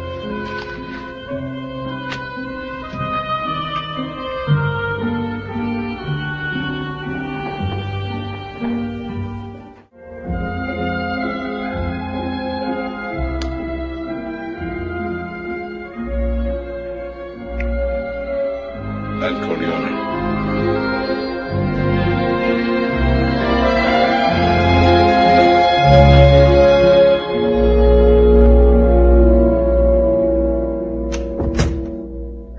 Tivéssemos só Poderoso Chefão 1, tava bom? Pra Plenamente. mim tava, pra mim tava. Por Deus, eu gosto de Poderoso Chefão 1. Não gosto do 2 e não gosto do 3. Ele foi preparado, assim, cin- é, linguagem cinema e tudo, ele foi preparado pra ter só um filme e acabou? Ou ele deixou brechas pra os? Não, ele não, já é co- como deixou todas as brechas pra ter um a trilogia, com certeza. Agora, eu acho que pra mim podia acabar naquela fechada de porta na cara da Anthony Keaton, que estaria ótimo. Não precisaria dizer a história do Don Corleone. Eu não gosto do segundo filme, como eu disse, da- desses flashbacks e Robert De Niro e Al Pacino. Eu me confundo todo, não sei na hora que tá na quando é antes, quando é que é depois. E acho que o terceiro filme, como demorou também o terceiro filme, nós vamos falar isso agora? Além de mostrar a história do, do de como o Dom, o Vito Corleone foi para os Estados Unidos, eu acho que ali mostra todo um momento da Mas imigração. precisava, mas precisava, Bruno, precisava. Como eu tava só complementando ainda então a resposta pro, pro PH, já não tinha falado sobre família, sobre honra, sobre máfia, sobre o filho então ah, pegando o posto do pai e essa, eu acho de- demais o diálogo final dele, da da Nikita ainda no primeiro filme, onde ela, ele diz que, que não vai eh, deixar ela por fora dos assuntos e ela fica emocionada, não sei se vocês lembram, ela diz mesmo, e ele tá mentindo, porque ele não tá contando o que ele tem pra falar. Uhum. E, enfim, ela tá achando ali que vai conseguir conversar com ele. Ah, vou pegar um drink pra gente. E ela vai então, e então os caras invadem a sala ali, começam a beijar ele. E ela vê, puta que pariu, não, não, não mudou nada. acho que, acho que, eu acho que aquilo ali é brilhante tinha que acabar ali. Tu acha, Bruno, que precisava? PH, Siqueira, Juras, precisava continuar essa história? Talvez não precisasse, mas eu, eu achei legal jeito que continuou. Talvez Eu não- achei o, o segundo filme bem melhor que o primeiro. Eu acho o segundo Talvez no eu, nível eu, primeiro. eu, eu- eu concordo com o que o, que o Maurício falou. Talvez não precisasse, certo? Mas fizeram e fizeram um melhor do que o primeiro, entendeu? Pronto, era isso que eu ia falar. Também concordo com o Maurício, não precisar. Se tivéssemos só um poderoso chefão, acho que estaria no patamar talvez até maior, porque muita gente desgostou da trilogia por causa do terceiro filme, a gente ainda vai falar. Mas é, é mais ou menos assim, um Scarface, por exemplo. Todo mundo gosta do Scarface, tudo isso. Precisou ter um, entendeu? Poderoso Chefão, Os Intocáveis, que sugou, chupou o Poderoso Chefão, né? Quem é que não chupou o Poderoso Chefão, né? O pessoal fala muito, né? Que o, o Rambo, ele criou o tempo certo dos filmes, é, assim, assim, que é aquela uma hora e meia, né? Começo, meio e fim, né? Uhum. Ele criou um estilo para todo filme de máfia. Toda aquela introdução, você tem que introduzir os personagens, mostrar como a máfia fun- funciona, como é a lealdade dos mafiosos, a- a- os relacionamentos e tudo mais. E talvez aí, nesse estilo, é que eu não gosto tanto de filme de máfia. Por quê? Eu gosto de filme que tenha ritmo. Que o, o filme, o filme pode ter 10 horas de duração, mas ele tem que ter um ritmo. Se ele fico, ficar naquela mesma coisinha, punhetando e tal, tal, tal, tal, tal, você acaba cansando. E tem certas horas que, talvez, pela primeira vez que eu vi, eu fiquei fascinado. Mas se eu assistir pela segunda ou terceira vez, cansa. Não acho que precisava de uma continuação, porém a continuação aconteceu. E eu adorei a desculpa que deram pro roteiro de haver uma continuação. Eu acho, é, vocês podem brigar comigo, podem me matar aqui. Eu acho que o Robert De Niro meio que apagou o Marlon Brando do primeiro filme. Assim. Desculpa falar isso, mas Marlon Brando, o Bam Bam Bam, ganhou o Oscar, tudo bem. Aí você coloca o Robert Não, mas é que é diferente, fazer né? Mas, ele, é- ou É, diferente. trejeitos. e O Robert De Niro construindo os trejeitos que a gente viu no primeiro filme. Mas os trejeitos foram construídos pelo. O, se viram como base pro. pro Você não o tá Marlon entendendo. Brando cria- criou esses trejeitos, entendeu? Não, Por exemplo, o Marlon Brando, mas ele- Marlon ele Brando, conseguiu ele fala arrastado. isso. Não, ele não conseguiu repetir isso. É, a, minha, a minha visão é diferente. O Marlon Brando, ele falava arrastado. Ele já começou falando arrastado. Ele já começou coçando o queixo com os quatro dedos da mão. Fantástico, né, cara? e olhando pro lado com a cabeça reta. O que é que o Robert De Niro fez? Foi adicionando aos poucos esses, é, esses trejeitos ao personagem. Por isso que eu acho que ele tem muito mérito. É difícil você pegar um Marlon Brando e você mostrar, olha, isso aconteceu assim, foi assim que isso foi aparecendo. Primeira vez que ele vai falar lá com o cara na fruta, ó, oh, me procura se tu tiver algum problema e tudo mais. E coça o queixo assim e joga a, a laranja pra cima. Por isso que eu acho que o Robert De Niro, vou dizer assim, tá no mesmo patamar do que o Marlon Brando, dentro da trilogia Poderoso Chefão. Aquele começo do Poderoso Chefão 2 é fantástico. Eu acho é, uma fotografia perfeita os imigrantes da, da Itália, né? A, a, admiração deles dentro do navio quando eles olham a estátua de, da liberdade. Aquela, aquele sonho de fazer a América, de ir para os Estados Unidos, de ter riqueza. Aquela cena é fantástica e, ela, e o menino em quarentena que era mudo cantando, olhando para fora também é, é, lindo, é lindo. Remete diretamente ao discurso do Bonacera no começo do primeiro filme do Eu acredito na América. Perfeito. Palmas pro pra, Mas o filme segue nessa linha, né? Mostrando o lado Michael Corleone, ou agora o Dom não, mas agora eles estão em Nevada. É, Michael tem a sua casa é, é tomada de, de, de, de, assalto, né? Eles, eles fazem uma, um atentado na casa de Michael Corleone e ele vai resolver os seus negócios em Havana, em é. Cuba. Vai no meio da revolução, no meio da revolução cubana, o que é mais legal ainda. Durante, acaba, a revolução cubana aconteceu quando ele estava lá. Não, essa, é, isso é que é o bom do filme, cara, porque é, no primeiro ele filme, a época, eu né? pergunto, né? Você é a favor do tráfico de droga? Não, droga não vai dar certo, não sei o quê. E no segundo filme, o cara dizendo, não, Cuba é o paraíso. Cuba, as empresas estão vindo tudo pra cá. E ele fala, gente, vocês viram isso que tá acontecendo no meio da rua? Vocês viram essa putaria que tá tendo aqui? O homem-bomba, o, ca o cara segurou o, o coronel do, do da, da, polícia e explodiu junto com ele. Explodiu. Vocês estão vendo isso? Aí, cara... não, nós estamos protegidos. Aí o cara diz, não, mas isso aí é um ou dois, a polícia vem e pega. E ao final dessa reunião, dessa festa, né, um baile e tudo mais, sei lá o quê, explode a, a revolução, né? Viva Fidel, viva Fidel! E ele já tinha tudo planejado para fugir, porque ele sabia que aquilo ali ia acontecer. E a grande graça do filme é como o Michael manipula todo mundo ali. Fala para fulano que sabe que foi ciclano, que fez o atentado com ele e vai ajudar eles a matarem não sei quem. Daí ele vai para esse não sei quem e fala totalmente o contrário. Não, eu sei que foi fulano com a ajuda de ciclano e eu vou te ajudar a pegar ele. Então ele faz uma rede de, de de manipulações para um acreditar que o outro foi que matou ele, que fez o atentado na casa dele, mas na verdade foi fulano, até ele descobrir que quem ajudou mesmo foi o próprio irmão. Eu, eu particularmente, às vezes, nem entendo. Eu tenho que rever as coisas várias vezes para entender essa. Porque às vezes ele fica do lado, às vezes muda, muda, vai pro lado, parece um. Né? Não, pra tentar descobrir quem foi, ele finge, finge ser amigo de todo mundo, mas na verdade ele não é amigo de ninguém naquela hora ali. Ele é, quer simplesmente é, é fazer os seus um, negócios. Um agente quádruplo, né? Ele. Sim. ele finge uma coisa com o cara, só que o cara tá fingindo uma coisa para ele, só que na verdade ele tá fingindo do fingindo pro cara, né? Então é, é uma mistura muito grande, cara. Eu não, não, consigo entender às vezes não. Mas é assim, né? A gente vê e acha legal, né? E, e Agora alguém aqui se arrepiou na cena do suicídio do Frank Petangelo, que eu achei genial, aliás, com o Tom Hagen contando a história para ele do, de, do que acontecia quando alguém desonrava na Roma Antiga, e ele chega lá, tá lá ele sentado na banheira, uhum. com a uhum. banheira toda cheia de sangue. Achei genial aquilo ali. É, o, o filme, ele, ele, ele se passa, né, que eu, eu tentei explicar lá no começo, que é, é, pontuando já o Michael como o, o Dom Michael mesmo, né, o padrinho, e querendo expandir os negócios. E o, o flashback da história do, do Dom Vito, né? Acho que vale falar também que eles brincam muito com o tempo, né? Então, o, o, primeiro filme começou em 45, só que passou 13 anos, se eu não me engano. Eles vão acabar em 57. Então, o filme dura 13 anos.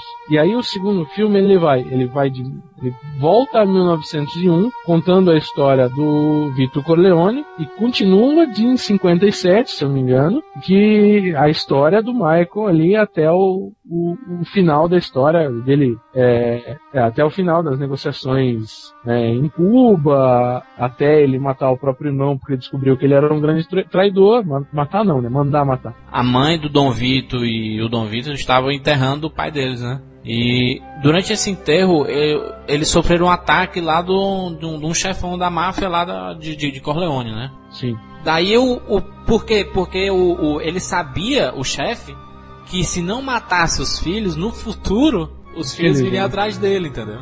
Então a própria mãe dele vai, leva o menino lá, ó. Ele é uma pessoa boa, ele é doente, ele não Ele vai é fazer muito- mal a você, não sei o que. Ele fala, mas quando ele crescer, ele vem, ele vai vir se vingar de mim. Não, ela fala, ela fala assim, mas o menino nem fala, não tem nem por que matá-lo, entendeu? E essa é outra cena que eu acho. Tudo bem, era o desespero de uma mãe e tal, mas ela puxa a faca de uma maneira tão bizarra pra, pra matar o cara, tipo. "Ah!"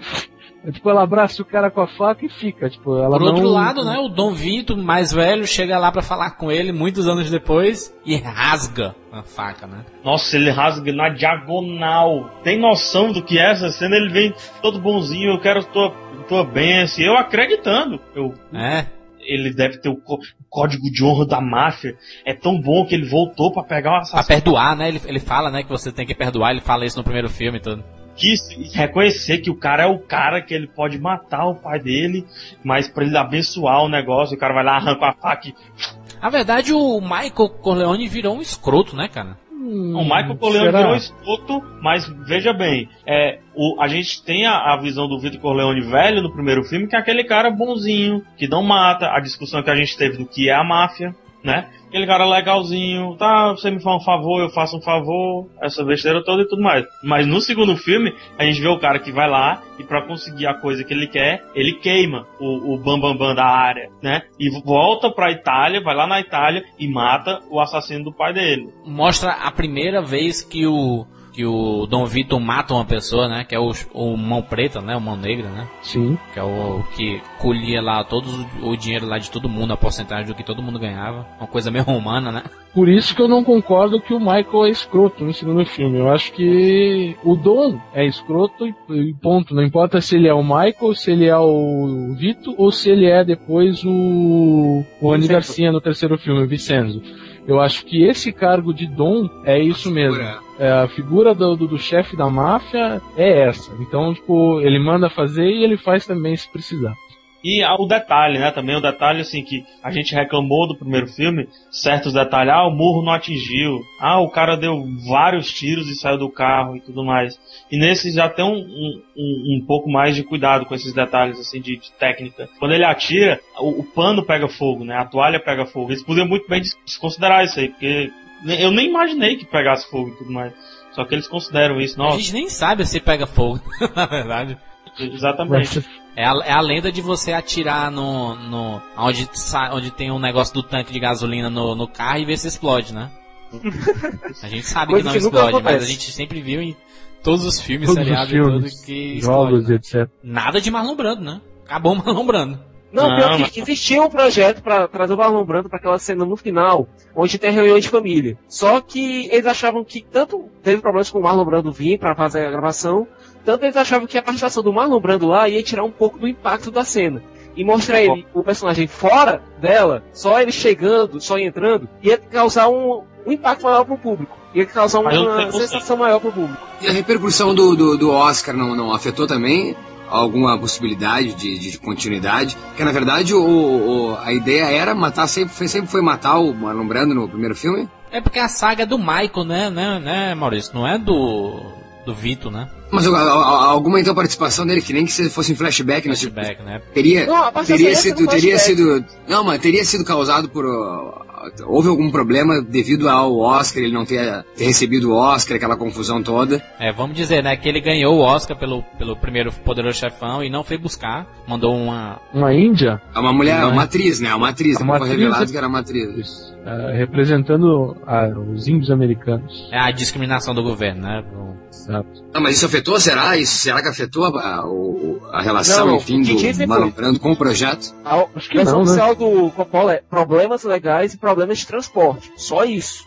A versão oficial é essa. De agenda. Trans- Não tem Ah, como o. Brando se deslocar pra ir fazer a gravação. Sim, mas encerrou, né? O- o- Ah, não sei. Não, não sei. fez. Não fez falta.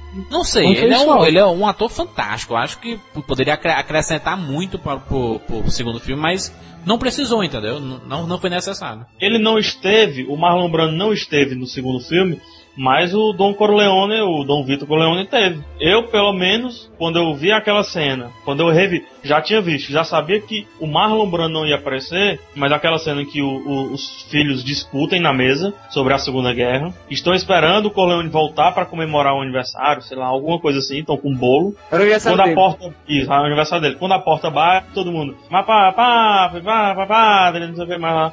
Todo mundo corre e fica só o Michael na cozinha, né? Por isso, uma, é uma desculpa pra câmera ficar ali, a câmera não ir pra sala, pra, pra porta.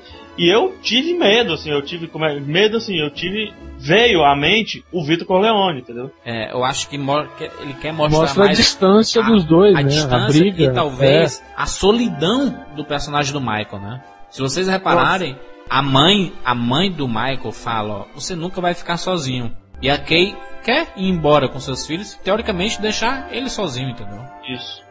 O tema desse segundo filme, pra mim, é solidão. Enquanto o Vitor, a gente via a trajetória do Vitor pelo Albert De Niro, ele se cercando de pessoas, ele começando a família dele, começando a, a família dele também, a gente viu o Michael totalmente paranoico, pensando de onde, via, de onde ia vir o próximo golpe. E o- a cena É. seminal é depois o- da morte do Fredo, ele sozinho sentado numa cadeira, numa, numa fotografia totalmente azul, não sei se vocês notam. Foi genial aquilo ali.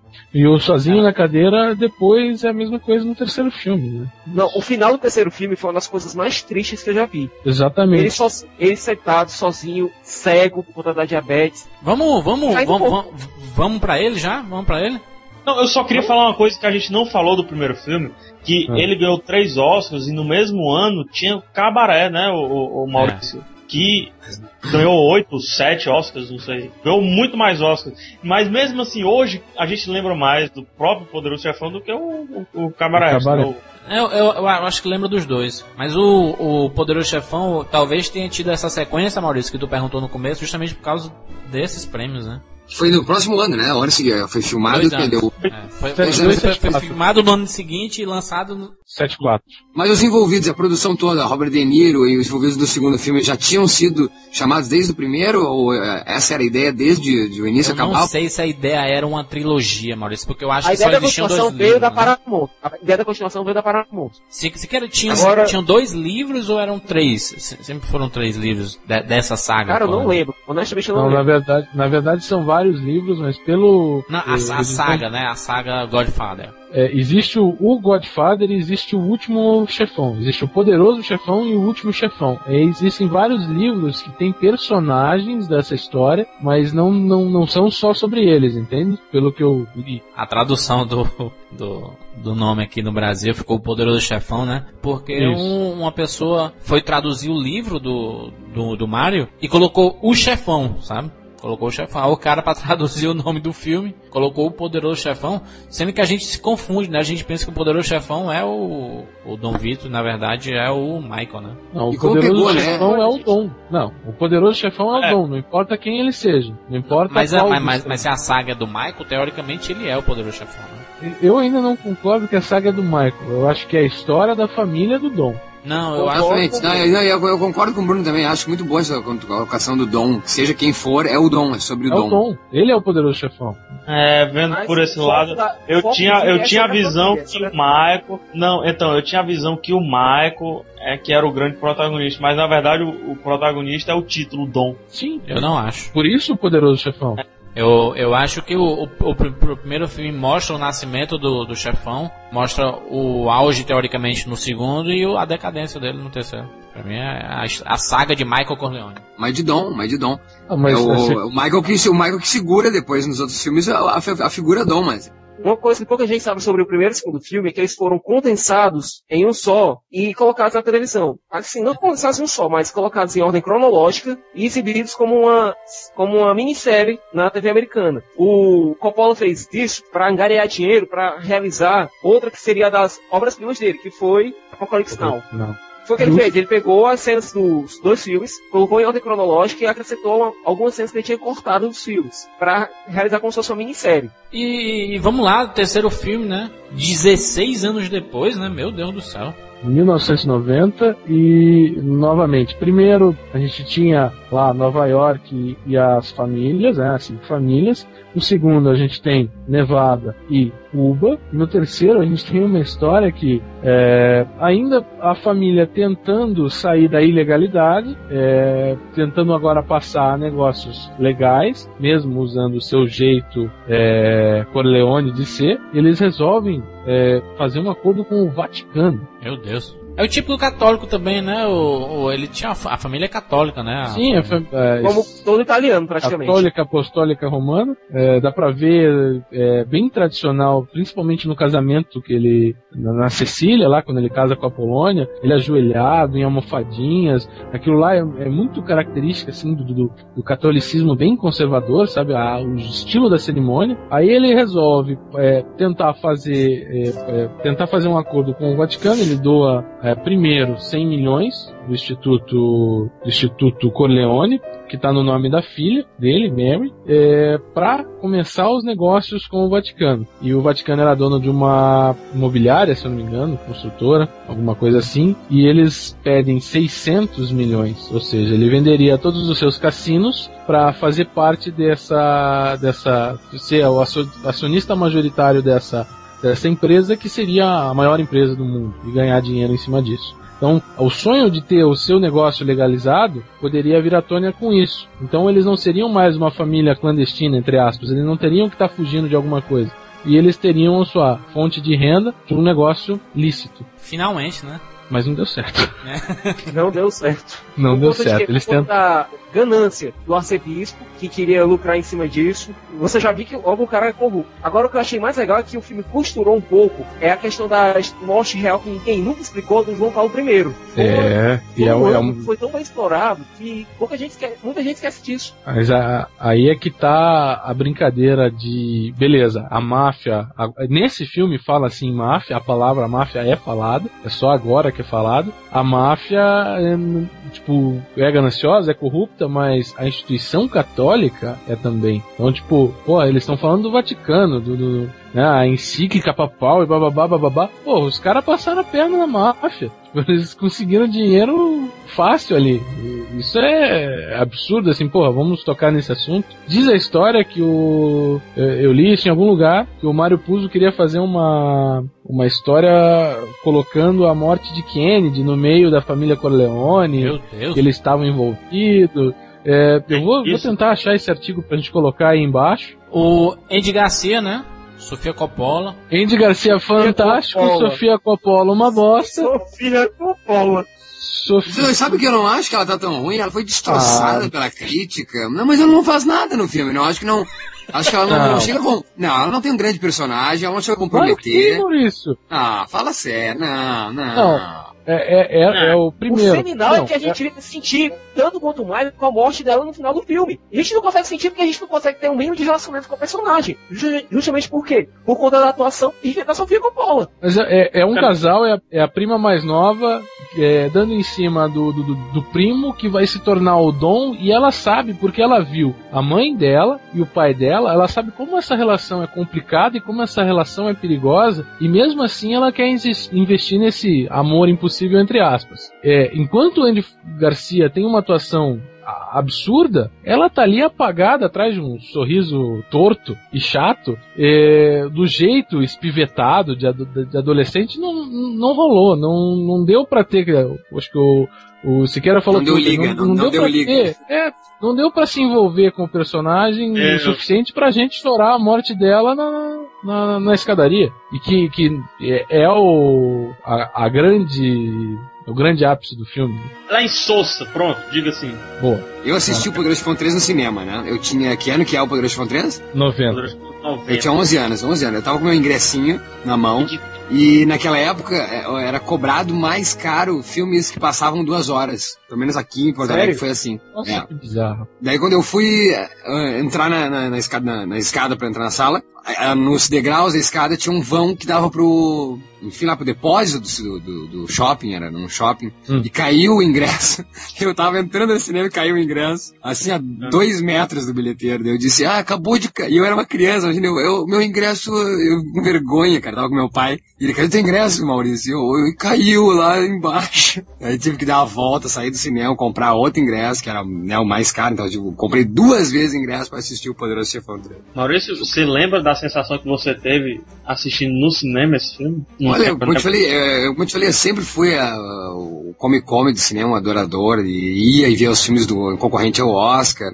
Então eu fiquei faceiro, se eu entendi muito com 11 anos, aquela coisa toda, e... mas eu já tinha visto, eu lembro que eu vi no, no, em vídeo, aos 10, Poderoso Chefão 1 e 2, e fui ver o 3 no cinema, mas não lembro assim ter saído entendendo de ou da linguagem cinematográfica e tudo, mas eu lembro que eu curti, saí curtindo, não saí dizendo, ai que chato, pai, eu quero ver um Batman.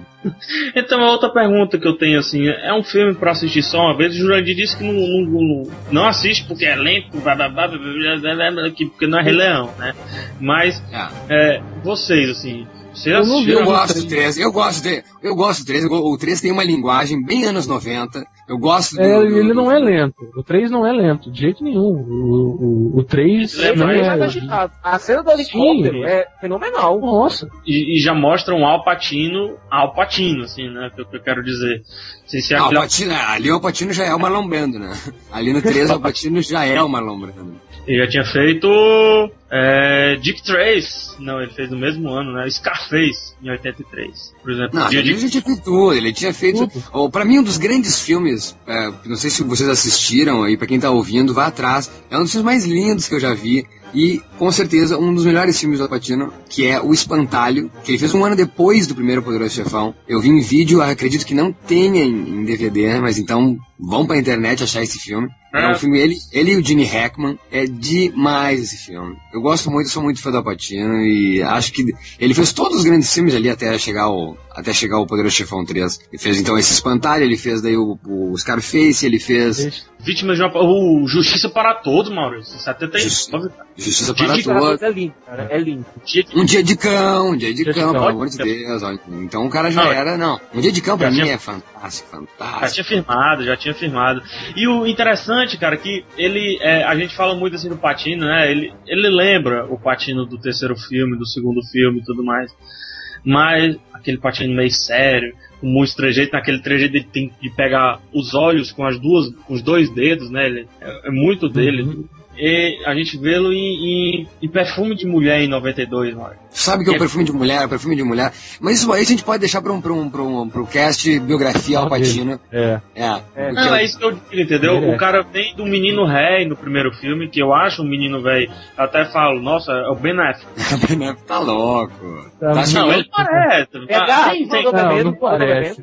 Não, não parece. Não faz, não faz assim, não faz assim. Não, imagina, tu, tu, tu imagina, tu, tu imagina o Alpatino fazendo demolidor? Tu imagina o Alpatino fazendo demolidor? Olha, eu vou te falar uma coisa. uma coisa. O Alpatino faz um cego bem melhor do que o Ben Affleck. ah, tá. ah, agora eu entendi. Essa é a relação. E tem o Robin, né? Tem o Robin, né, no filme. Olha aí. Robin. Tá, mas enfim, eu me lembro pra filme de mulher aqui. Bruno, eu. me diga, Bruno. A questão uh, Diane Keaton e, e Al Pacino, né? Que eu também não lembro o nome dela. Kate, é isso?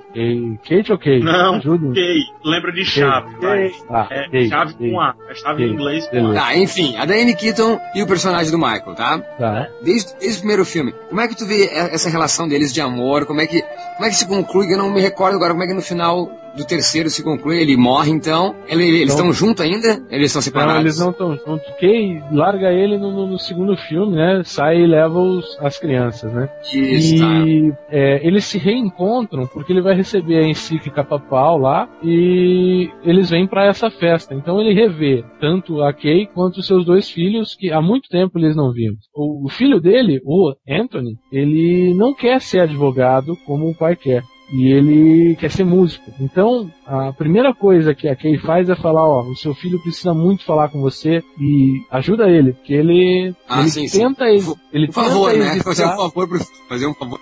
É. Não, mas a questão que eu quero, a questão que eu quero que eu perguntei, Bruno, é a relação deles dois, da Dani Keaton e do Alpatino. Como é que tu acha? Tu acha que, tu acha que é o final do, do da, da, saga Tu acha que o Patino, então, foi o grande amor da vida dele, da Anne Keaton? Como é que foi? Como é que tu veio a relação dos dois? Ah, ele, eles têm uma cena muito legal que eles se confessam se amarem ainda, mas que a situação não permitia que eles ficassem juntos, que é quando ele, ele se finge de motorista e leva ela para conhecer a Cecília que ela não a, que não conhecia ainda, mesmo tendo ficado casado com ele há muito tempo. Eles, eles mostram um casamento, né, a, a moda italiana, e quando eles estão na mesa conversando, é, um fala pro outro que eles se amam, mas não dava para eles ficarem juntos. Tanto é que até o final do filme eles não ficam juntos. Ela tem um namorado que não aparece, aparece só na festa. E a morte do do, do, do Michael, né, sentado naquela cadeira cego, ele relembra os seus três amores da vida dele e percebe que mesmo tendo tudo, ele não teve nada, né? Mesmo tendo poder, tendo fama, tendo, tendo, tipo, tendo uma rede de relacionamentos ajudando os, os os negócios da família, ele acaba sem o amor da Polônia, sem o amor da Kay e sem o amor da filha dele. Ele morre, né, sentado ah, numa cadeira. A terceira, então, mulher é. seria a Sofia. Seria a, a Sofia Coppola, que é a Mary, May. Mary. May. Exatamente eu quero resumir isso, você perguntou, eu acho altamente relevante, mas eu acho que a relação é, Kay e Michael é a relação máfia-sociedade, entendeu? Um precisa do outro, mas só que eles estão sempre brigando, quer dizer, um não que um precisa do outro, assim, os dois conseguem viver separados, mas só que eles estão sempre interligados de alguma forma, e eles brigam, e eles se juntam, Acho que é mais ou menos. Fantástico. Então a gente conclui aí a trilogia Poderoso Chefão. Jurandir, gente. A estreia da nossa, da nossa nova série Trincas, né? Começamos muito bem com Poderoso Chefão. Considerações finais, Maurício Saldanha. Amém! Que aula de Poderoso Chefão vocês me deram. Bruno Mendonça. Quem não assistiu, assista, vai ver. Não odeiem o terceiro filme. Ele é legal, apesar da Sofia Coppola. Fantástico. Thiago Sequeira. Adoro a trilogia pelo chefão. Tento assistir pelo menos uma vez ao ano, junto de outros filmes de máfia que eu também adoro, como é, Os Bons Companheiros, como Era uma Vez na América. Ah. Mas a trilogia pelo chefão tem um lugar especial no meu coração. São três filmes que eu adoro. Até o terceiro, mesmo com a Sofia Coppola, teria ficado melhor com a Winona Ryder. Mas a gente releva. E Michael Corleone é um dos meus personagens favoritos. Rafael Santos. Jurandir, você me deve um favor, Jurandir.